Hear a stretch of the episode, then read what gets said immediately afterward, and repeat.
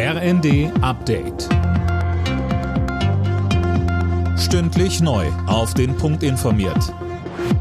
Ich bin Alena Tribold. Guten Morgen. Bis auf zwei Kohlegegner, die noch in einem Tunnel ausharren, hat die Polizei das Dorf Lützerath geräumt. Unterdessen geht die Diskussion um den Polizeieinsatz am Rande der Anti-Kohle-Demo am Wochenende weiter.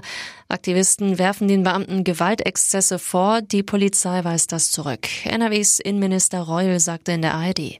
Ich werde mich um jeden Fall kümmern, der benannt wird. Und wir haben ein, zwei Filme im Netz gesehen, wo wir sagen, das sieht nicht gut aus. Das werden wir uns genau anschauen. Da haben wir auch Strafanzeige gestellt, vorsichtshalber, weil ich finde, das muss gecheckt werden.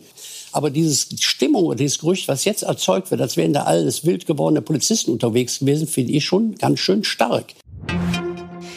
Kanzler Scholz und die SPD hüllen sich, was einen möglichen Rücktritt von Verteidigungsministerin Lambrecht angeht, weiter in Schweigen.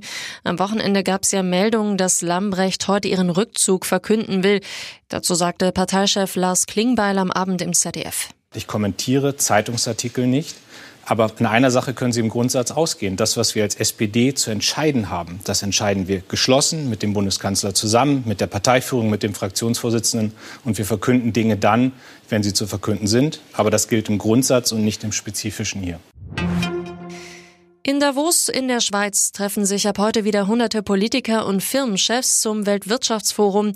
Diskutiert wird unter dem Eindruck des Ukraine-Kriegs, der Klimakrise und des schwächelnden Welthandels, meist hinter verschlossenen Türen, was Gegner des Forums immer wieder kritisieren.